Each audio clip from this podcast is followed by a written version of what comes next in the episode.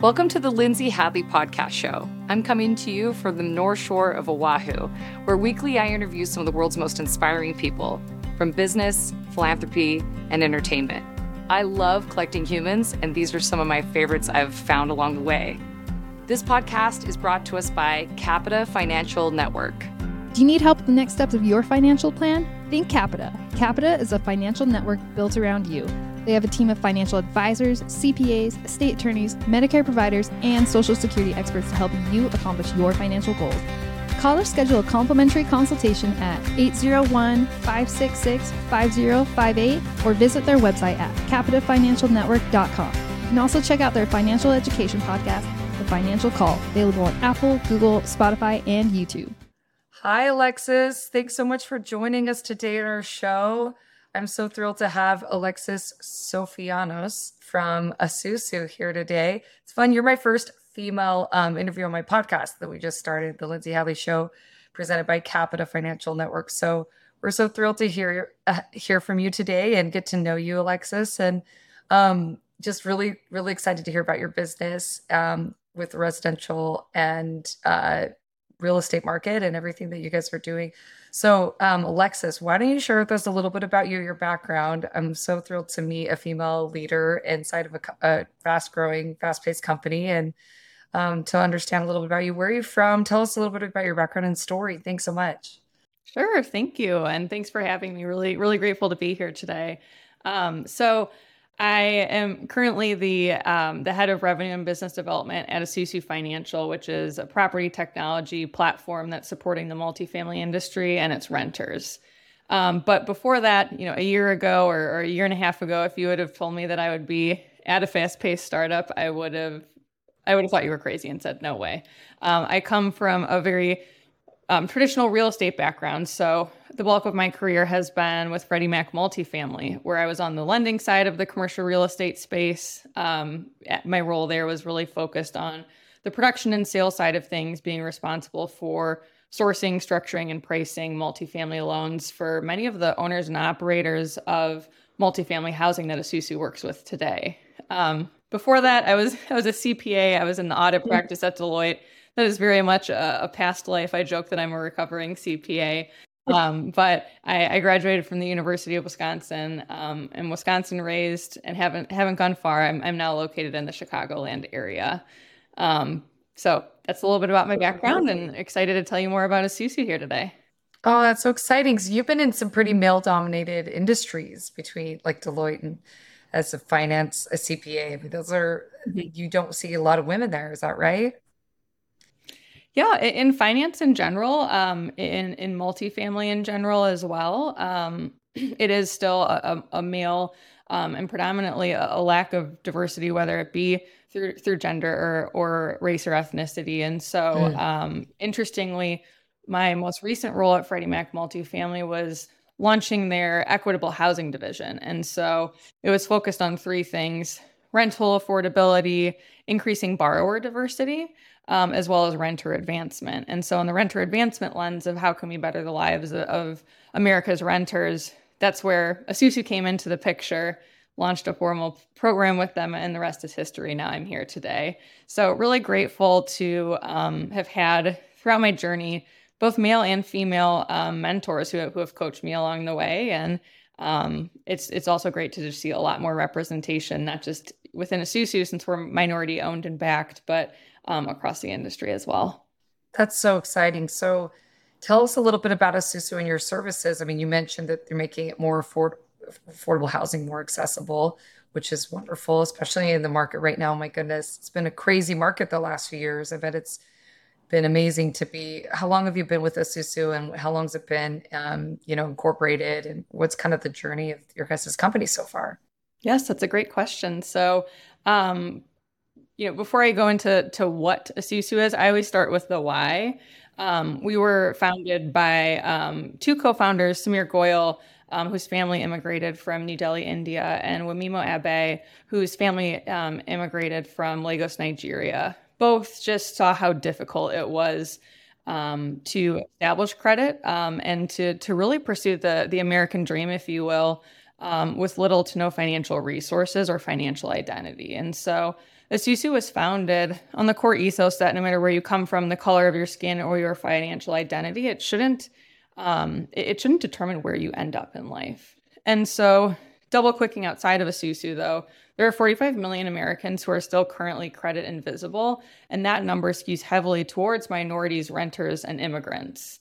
So dialing in on the renters piece, hundreds of millions of Americans are rent burdened, meaning they spend the bulk of their monthly income on rent, and sixty percent of renters today are living paycheck to paycheck. Um, and so renters just ha- are, are being disproportionately impacted. Um, today, less than ten percent of renters receive credit for their on-time rental payments, um, whereas homeowners have their monthly housing payments via mortgages reported to their credit bureaus every single month. Wow. And so founded on both those um, those shared experiences by our two co-founders, as well as this systemic problem impacting a large swath of America being renters, um, they founded Esusu to really flip that script. And so... Um, more practically speaking, Esusu really cut its teeth in the rent reporting space. Today, we offer um, three core um, offerings. Um, we partner with multifamily owners, operators, investors, and property managers to offer three things. So when life is going well, that's where our rent reporting comes into play. So cool. When a renter pays their rent on time and in full, we record, we report those on-time rental payments to the credit bureaus so that we can give renters credit where credit is due in making their monthly housing payments every month. Nice. That's when life is going well. But as we've seen, you know, to your point about it being a tough market and, and, and tough macroeconomic forces, when life is not going well, our second um, offering is a rent relief um, uh, or, or, or a rental backstop offering. And so when a renter experiences short-term financial shock, that renter who's living in an Esusu community is able to apply for one to three months rent at zero percent interest that wire, is wired directly to property management. So it's eviction prevention, it is how it is um, promoting housing stability, and it proves to be accretive from the value perspective to that housing provider. And then the last piece is, with the growing presence of E S G and social impact, we're able to capture and quantify a lot of the great work that we're doing on the rent reporting and the rent relief side for investor or um, other purposes of reporting. So being able to say, here's how mm. many renters that you've helped improve, create credit scores, improve their credit scores by X points or move X tiers or buckets and wow. prevent X number of evictions and things like that. So being oh, able wow. to capture and quantify that social impact is something that's very much needed in the multifamily space today. Yeah. So you, with the multifamily um, real estate market right now, I understand that th- there, you know, tell me a little bit about what happened during COVID, because we saw a, like, you know, credit, credit, credit became easier for a time and everything. There was a boom in the market. I know every, you know, real estate was blowing up, people. And then we've seen this massive correction. Are you seeing the same? I mean, I'm guessing it's not the same for um, residential uh, real estate as it is, or I should say multifamily residential real estate. It's a little bit maybe more secure, or is that generally the case? I've, I've heard that, not from the real estate market, but I understand it's like a little bit more secure than than just regular residential. Yeah. So how the past few years have been impacting multifamily Um, has been, you know, during during that boom that you are noting, you know, historically low interest rates, um, mm-hmm. a lot of capital, both, um, you know, domestically and internationally flowing into the multifamily investment space here in the U S. Um, you know, rent levels were going like this, but we've mm. seen wage levels remain stagnant. And so the affordability crisis in terms of the number of renters who can afford their rent has become much more acute. Um All the while, with, throughout COVID, you know, we had a, we've seen in, in various sectors and markets, we've seen a lot of job loss. We continue to see with, you know, the rising interest rate environment and everything else that's happening, um, downward pressure on budgets, not only at the the entity or the corporate level, but also at the property level. And so there's just been a lot of interesting um, levers being pulled. Where Esusu comes into all of that is from the renter perspective. With rents skyrocketing, wages staying stagnant, or or having that, um, or, or you know, having higher job losses in recent months and things like that, we are able to provide that sense of um, financial resiliency for renters, either by establishing or improving credit scores so that renters can achieve lower interest rates or savings outside of their their costly rents, um, but also having that backstop through our rent relief. So if a renter does experience financial shock or um, has a rent increase that they need to get back on their feet to to um, to cover, our rent relief then comes into play to help them out. And then it's wow. a win-win, because on the, the owner-operator side, as you know, as property um, as property performance is becoming a little bit more volatile, given these macro forces of again higher yeah. interest rates, downward pressures on, on budgets and so on and so right. forth. Having, um, having our platform be not only a, a property differentiator, so you have a stickier renter that, that reduces your, your turnover and turnover expenses, but more notably, our rent relief truly does provide cash flow stability. And so it's a direct wow. reduction to property level bad debt expense. Yes. Um, and it keeps cash flows healthy during a time when both renters and owner-operators or property management needs it. Yeah, that's interesting. So you come in, you do this this rental relief, and the onus of, is it sort of like an additional credit that then the um, the renter has to then pay back over time and with a, a with the markup and interest rate? And how long is the life cycle of that loan? I mean, what if somebody's in trouble for a long time? How long do you, what's the runway and kind of the the product offering?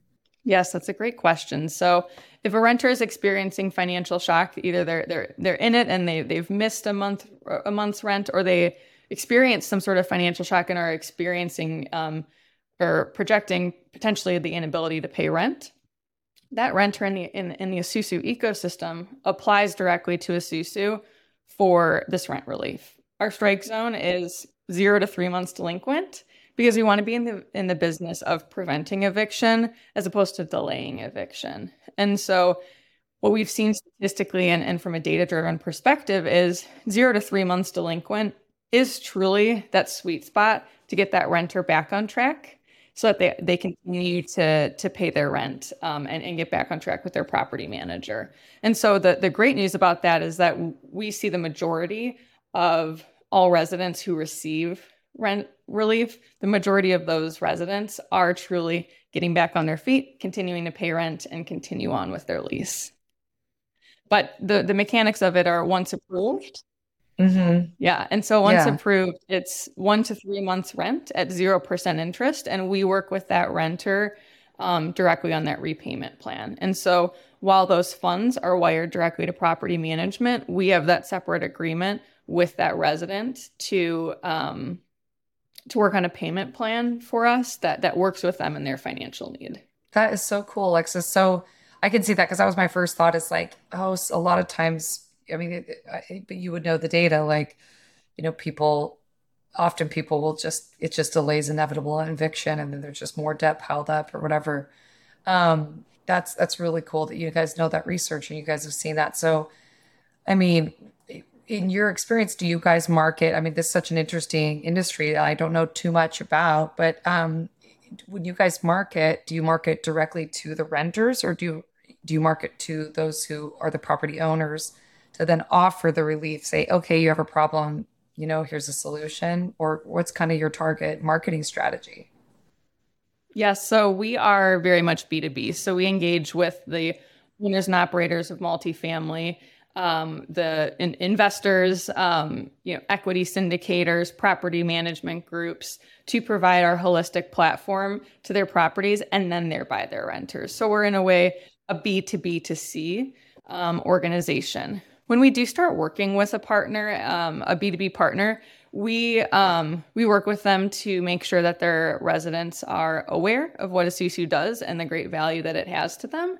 We um, work on site with property management to post flyers, to have um, you know, information sessions, Q R codes, so that if people are experiencing financial shock, they can quickly um, you know, know and apply and, and just have that knowledge that our rent relief is there to help when they need it.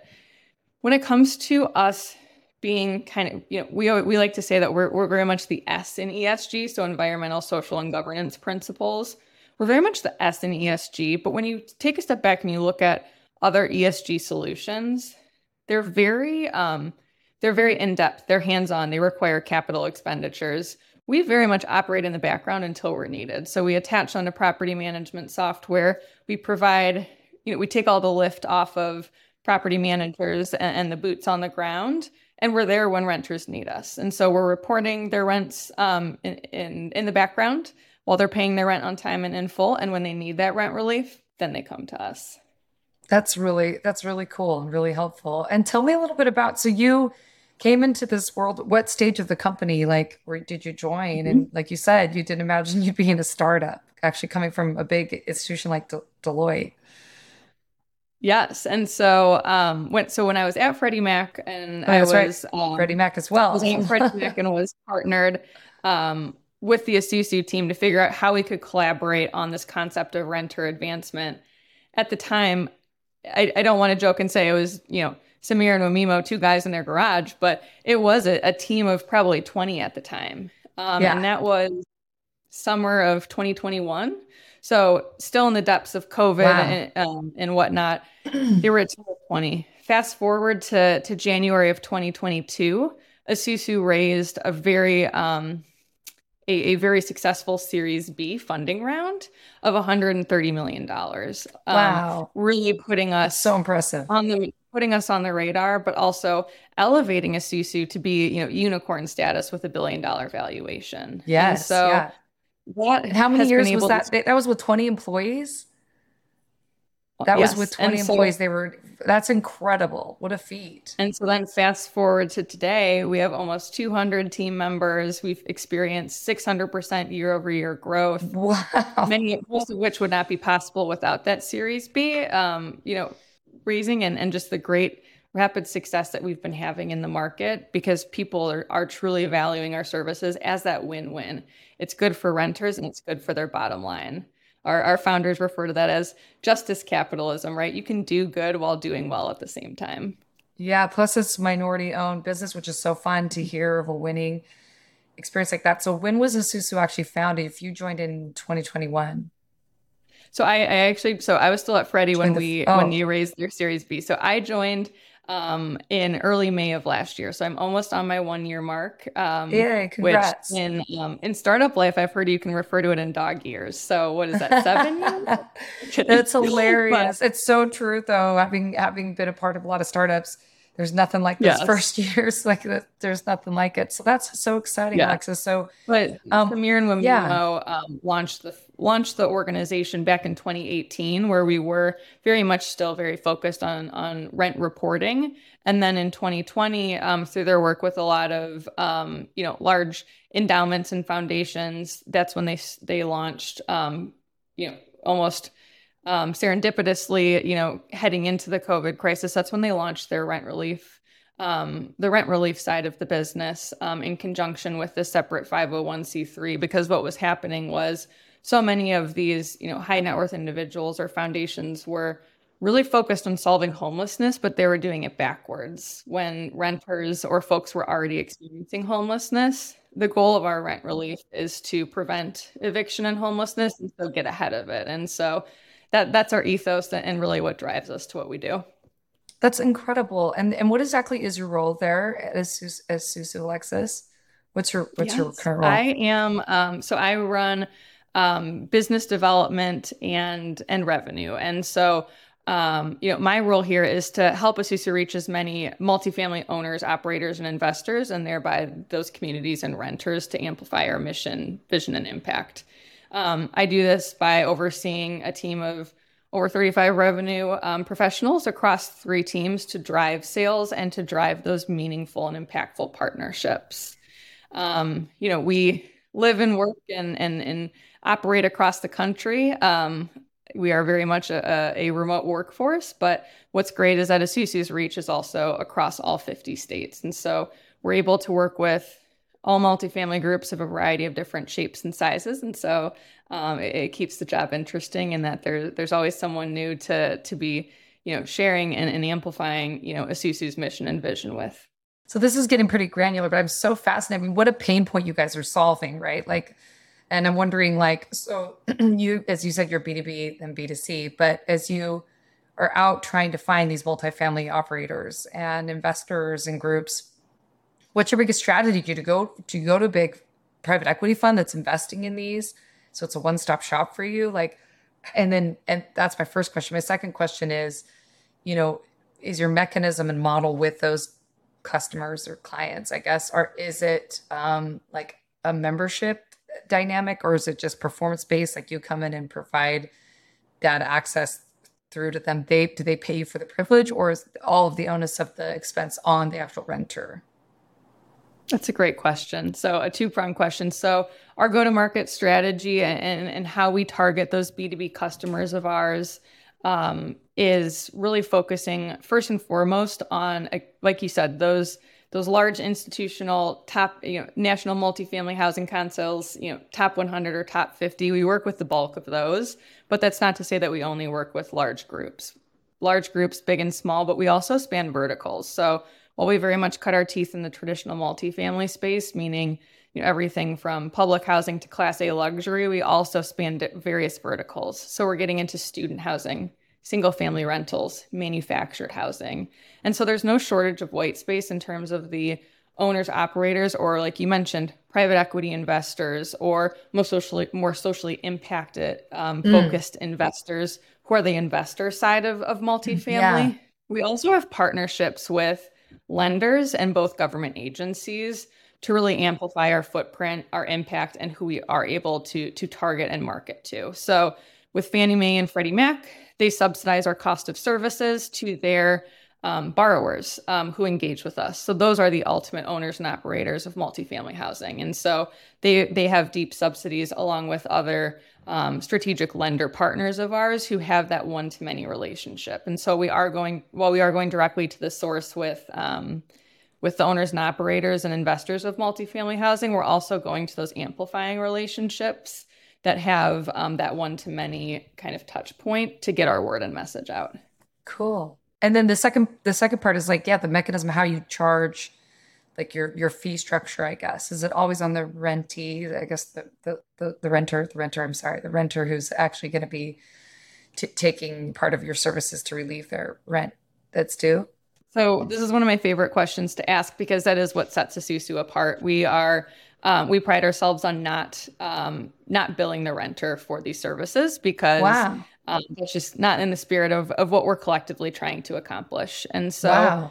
we charge um, the the businesses that we engage with, we charge them a very small per unit per month fee um, to engage in our bundled services. So, oh. you know, for that small fee um, at the at the unit level, they have access um, across their portfolio or however many properties they decide to enroll with us, access to all three of our core offerings. So rent reporting, rent relief, and the social impact data. That makes sense. That's why you need to have those other services. I was like, I wonder why you went to try to encourage feedback of, you know, people who have good, who have good um, credit scores. I, I'm like, what would the value of that be? It's a nice thing to, to give value back to the renter, but that makes sense now. Your your renters are your your biggest asset. You might as well invest in them. Um, but when we say investment, you know, we we are not solely a cost center. Um, you know, while the social returns of our platform are very obvious of creating more financially resilient um, renters, um, the economic returns are very much there in that we improve property performance and improve, you know, the bottom line of of properties, portfolios, and funds. And so that's something that we're really proud of, of being able to demonstrate that value um, in, a, in a scalable way um, for, for groups, both, both large and small. That's so exciting. So that was their Series A that they valued it at, what was it again? one hundred and Series B at okay, one hundred thirty million. one hundred thirty yes. million. That's so exciting. So how many current, um, I guess, customers, if your customers are the multifamily operators, how many customers do you guys have currently? How many are you working with? Because then you, you extrapolate that to renters, it's even more people you're impacting. Exactly, exactly. So we have a reach of um, a little over a million renters across three point five million rental units in all fifty states. Um, we've helped establish credits, first-time credit scores for fifty thousand individuals who were over or who were previously credit invisible, And our average score increase for those who previously had credit scores typically hovers around thirty points on average across our portfolio, wow. which is really fantastic and is meaningful. That moves buckets, right? From yeah. poor to you know, fair to good, good to excellent, but that also yields accretive savings in terms of lower interest rates and better financing vehicles that you have access to. So the amount of capital that we're um, you know, able to connect dots for um, for our renters Um, is really what energizes us and, and, you know, brings us to work every day, if you will. And so it's it's also exciting to to demonstrate that impact to our folks, and that we're not just establishing credit, building credit, or preventing evictions. We are also able to show through our impact reporting what renters are going out and doing with those better um, or or established credit scores. So overwhelmingly, folks are leasing or purchasing or financing a vehicle. That's economic mobility to get you to a better job, to get your kids to a better school district. Being able to connect those additional dots and, and provide that so what of what we're doing um, is not only something that we take pride in, but has been immensely valuable for the folks that we partner with. You articulate the value so well, Alexis. They're Esusu so lucky to have you. You're such a great ambassador, and you really understand like the mission. And it's very clear that you guys have You're creating a full service value for everybody in the ecosystem involved, which is really powerful, right? That's when you know you have something that is scalable, when like everybody's winning. So that's really incredible. So when you're out there, you know, hustling the pavement to meet these multifamily operators, do you attend conferences? Is it LinkedIn? Like what's, what have you found? Because, you know, we have a lot of listeners that are business owners, and I think understanding how different disparate verticals find and attract and close in development efforts to grow their company and their revenue. Like, it's just fun to hear what people are doing that might be innovative, or just seeing what works in, in your particular purview. Yeah. Especially for us, when you look at the bulk of our growth and our rapid growth was during COVID, when everything was very remote. Um, I, I always like to call that out because it's such an aha moment.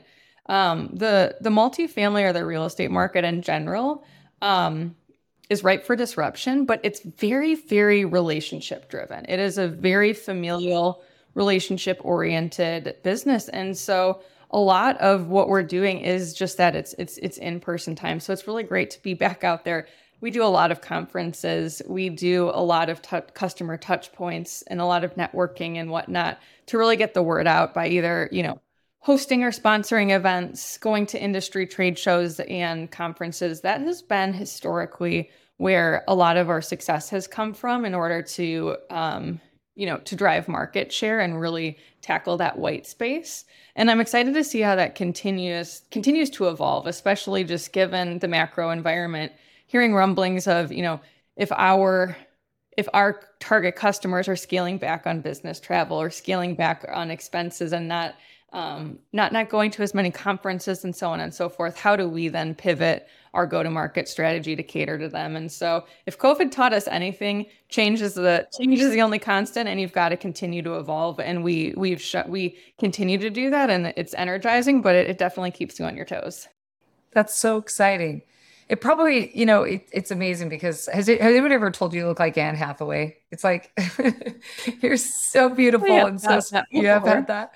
You're yes. so, you're so beautiful. And then your energy is so good and you're so articulate. And I think you've just, it's amazing, but really I'm realizing you're really in a sales position now. So you went from like finance, these mechanisms, but now you're communicating this value. Did you have a knack for that? Or was it something that you kind of like, wow, I had to step out and really and discover this about myself, like on a personal level that like, oh, I, because, you know, a lot of people are uncomfortable with sales. And I, I've personally spent a career, you know, fundraising and being in promoting and sales and development my whole career. And I just think it's just storytelling at the end of the day. It's just communicating the value, right, of something. And if you have something like I don't, I can't sell something I don't, I wouldn't buy. Like that's the one hack for me. Like if I didn't actually believe in it, it's very right. difficult. So I learned, I learned that early on. It was like, you know, you're putting lipstick on a pig. It's like, good luck, you know, and you know, you still might sell it, but there's something inside it that's right. It's not going to be authentic. Right. Um, so if you really believe in it, you can see with your passion, you're like, mm-hmm. you know, you're part of something powerful and helpful and that's blessing people's lives. And that makes it very, something you can feel really good about being a part of something with a purpose. But yeah, did you kind of always have that ability to communicate value? And, you know, or is it something that's kind of a new, a new part of your career? Yeah, it's a great question. And I guess, thank you for the kind words. Very kind. Um, I, I think I'm, I'm glad that the I'm glad that my passion for Esusu and what we're doing is palpable, and I think that's what brought me here. But that's also what's what's keeping me, you know, energized and, and getting out there yeah. and and being able to, you know, evangelize the platform, if you will. But um, no, I mean, it, it, had you told me several years ago that I would be in a sales role, I would have I would have laughed as well. Um, you know, I'm very very risk. Um, you know, I, I think growing up in Wisconsin, I just, you know, have more of a upper Midwest mentality of, you know, work hard, you, you know, um, I don't know. It just, I would have never, I would have never put myself in this box that I, that I am, am in, if you will, but I love it. And I think part of it is that I am, um, I am more extroverted than introverted. And when mm. I was, you know, a C P A and an auditor at the time, I, I was so sick of looking at the past.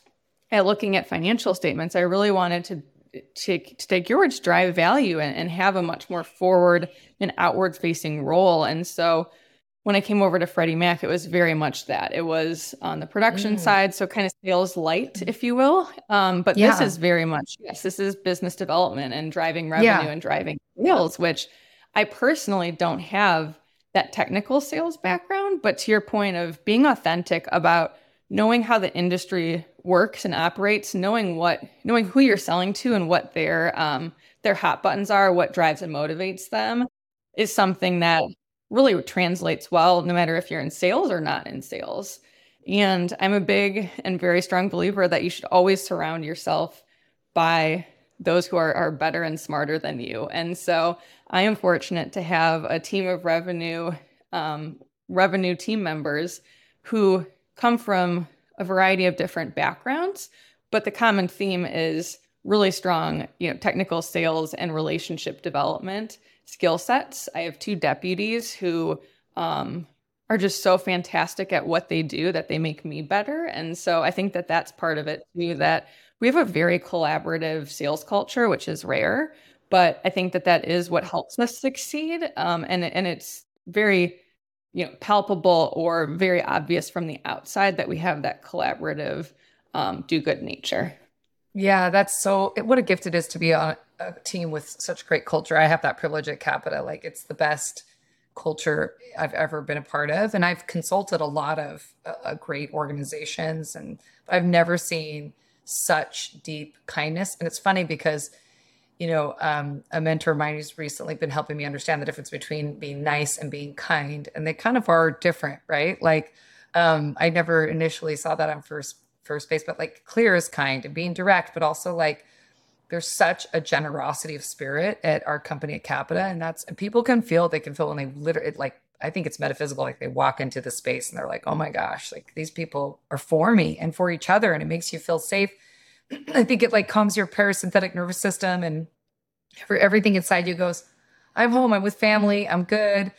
You know, I can say I don't know, I can ask for help, I can admit that I messed up and say I'm sorry, and nobody's going to be like, you know, chalking one up against me. It's a beautiful culture, and I'm glad you are feeling that with your team. Have you learned along the way, like you mentioned you have great mentors, men and women.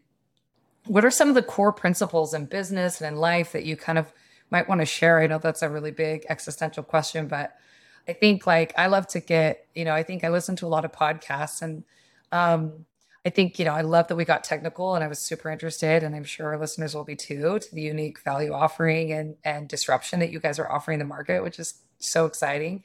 Um, Because there's a value in that. It's like seeing what other people are not seeing, right? Common sense isn't always common practice, right? And so someone coming in and saying, hey, this is a pain point, I'm going to solve it and do it with such vigor is so exciting. But like, I do think that there's something about getting past kind of something where it's more universal and and having conversations that's like, oh, you know, these are really truly edifying principles that I live by that help me succeed and get where I am. I think these are principles in the core cultural paradigm of our company or our founders, or, you know what I mean, in your family or through these mentors. Is there any stuff you want to share that you feel like are key ingredients to success and happiness and being fulfilled as a human being that you want to talk about? Yeah, I think um, you know, what is one thing that always um, that always sticks with me that one of my mentors continues to tell to me is stop and smell the roses. You know, whether that's pause or look at how far you've come, you by no means can rest on your laurels. But for us, at least in Esusu, it's such a high, uh, a fast-paced, high-growth environment. Always, and I and I think just being in a in a more sales-driven or a revenue role, it's always what's out there, what didn't close, what are competitors doing, how can we be better, how can we innovate, how can we evolve. That taking that time to not only pause and take a step back, think about things big picture, take yourself out of the weeds, but also look how far you've come and look mm. at what look at the great work that you're doing. Um, has is something that I have it on a Post-it note on, you know, on my monitor yeah. behind the screen, because I do need that reminder, because I'm just, you know, I'm, I think, especially in, in a startup role, it's not just isolated to me that that's, that's really important to remind yourself, what are you doing? Why are you doing? Don't sweat the small stuff, because, you know, this organization and what we're trying to accomplish is, is bigger and more important than, than the small stuff, if you will. And so just really grateful that, also, our, our two co-founders really practice what they preach in, in terms of that same thing. And so we start every single um, all all hands team calls with um, not only grounding with like, here's our mission and our vision statement, but more importantly, with real resident testimonials. And so one that sticks with me was from a few months ago, um, a single mom of three who lost her job in our rent relief. Helped her, she and her family stay in their home, helped her get back on her feet and, and find that next job. And so it, it's moments like that where, yes, we need to stop and pause and take a look at the bigger picture ourselves of um, that, that great impact that we're making. And it's something that I need to practice more of. And so that's, that's just a nugget of wisdom that I've received from mentors in the past that I think directly apply to, to what we're doing. I love that, Alexis. You actually have very calm and present energy, which is actually fairly rare for a sales position. So those were some cues. I thought you come from finance. They usually, you know, especially accountants, they usually do not have this kind of like fast-paced, you know, like mover and shaker energy. Generally speaking, there's people that can get really granular and, like you said, really avoid risk, risk averse. And then um, recognizing that, yeah, your just energy is so incredibly um, calm and present and grounded. I think those are amazing qualities of leadership. So, but yeah, sometimes you get caught up just kind of in the pull of what's next, especially a company growing this fast. That's like neck-breaking speed that you guys are growing. Um, and and that's really exciting. What are some of the things that you guys are looking to protect against coming up? Like, I mean, there's a lot of our listeners that are investors and high net worth people that real estate has been a really safe place. But right now there's a, it's a scary time. I know a lot of people are holding back and going, I'm going to wait. This market's cooling. I don't know. Right. And, and as you said, there's a lot of macroeconomics at play and macro factors going in. And it's kind of interesting because really at the end of the day, it's all confidence games in business, right? It's all just like a matter of paradigm and do we believe something? And then we, it, it shapes the market, right? Um, so if we collectively have confidence in something and we all can see the potential, then it totally moves the needle instantly and makes more abundance. It's fascinating how powerful our collective mind share is and thinking and paradigms are. But what are you guys seeing right now? And and are you feeling optimistic? Are you feeling a little bit like, okay, we need to prepare ourselves? Is there any strategies you can share with our listeners about, you know, this market particularly and real estate and and economy at large? That can you be give us any great insights? Yes, absolutely. I had someone yesterday say, "Oh, this if we're going into a recession, it's going to be, you know, short and shallow." And I, I love, I love, um, I love eternal optimists like that. You know, I think it's, um, you know, we are definitely, whether you want to use the the R word, the recession word, or whatnot, we are not just entering, we're in uncertain waters, right? Just given everything in in the market, and that impacts not just investors, multifamily owner operators, venture capital, investors in Esusu, our renters, like everybody in the ecosystem is feeling that uncertainty. How can Esusu be continue to be that steady force that is supporting renters, supporting our housing providers that we partner with, and continuing to evolve with them. So not just demonstrating that med- those measurable outcomes for their renters and their property performance. How can we continue to evolve and grow and scale so that we continue to be that one-stop shop that folks keep coming back to on all things renter advancement um, and whatnot? And so not just looking inward at our product and our delivery and making sure that we um, that we keep up with our pace of growth, but also always thinking about what's next and how it can we can continue to innovate. Um, you know, right now during these uncertain times, this is when you really you really double down and you really build those strong relationships with your right. existing customer base. And right, so, right. Um, you know, our, our our great teams are who who are you know on the the customer. Um, an account management side of things are doing just that and are saying, here's how we're help supporting your renters and supporting you. What else can we be doing? And things like that. It's never always that, that sales call. It's always, how can we be a trusted business partner of yours? And that's something that we're definitely double clicking on during these more uncertain times, knowing that they're feeling, they're feeling the stressors as, uh, as well as anybody else's in this current market. That's really cool. Is Esusu's ambition to ultimately become like a public offering? Do they? Do you think that's something that they're hopeful for?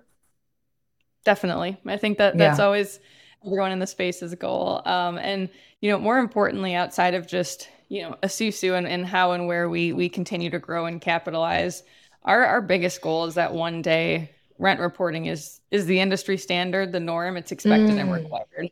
It's not just the cherry on top that Esusu provides. Um, how can we get it to be, you know, not ten percent of American renters, but all American renters who are receiving credit from their um, on-time housing payments? Um, going back to our founders' um, beloved term of justice capitalism, we really do hope that what Esusu is doing in order to prove out that win-win and that you can do well and do good at the same time. We really hope others in the fintech, fintech, the multifamily space, the prop tech space. We really hope others others catch on to that, because that is really what's going to, um, you know, elevate us all and be better for, you know, society and all of our outcomes. That's really wonderful, and I thank you so much for being on the show and for sharing so much. Kind of as one last question, um, what is one of your favorite books you've ever read that you would recommend? Just like on a you know a personal level. Could be fiction, it could be self-development, it could be faith-oriented, whatever. But do you have a favorite book that kind of has helped shape you or stayed with you in a major way? Oh, that's a great question. Um, or one of your favorites.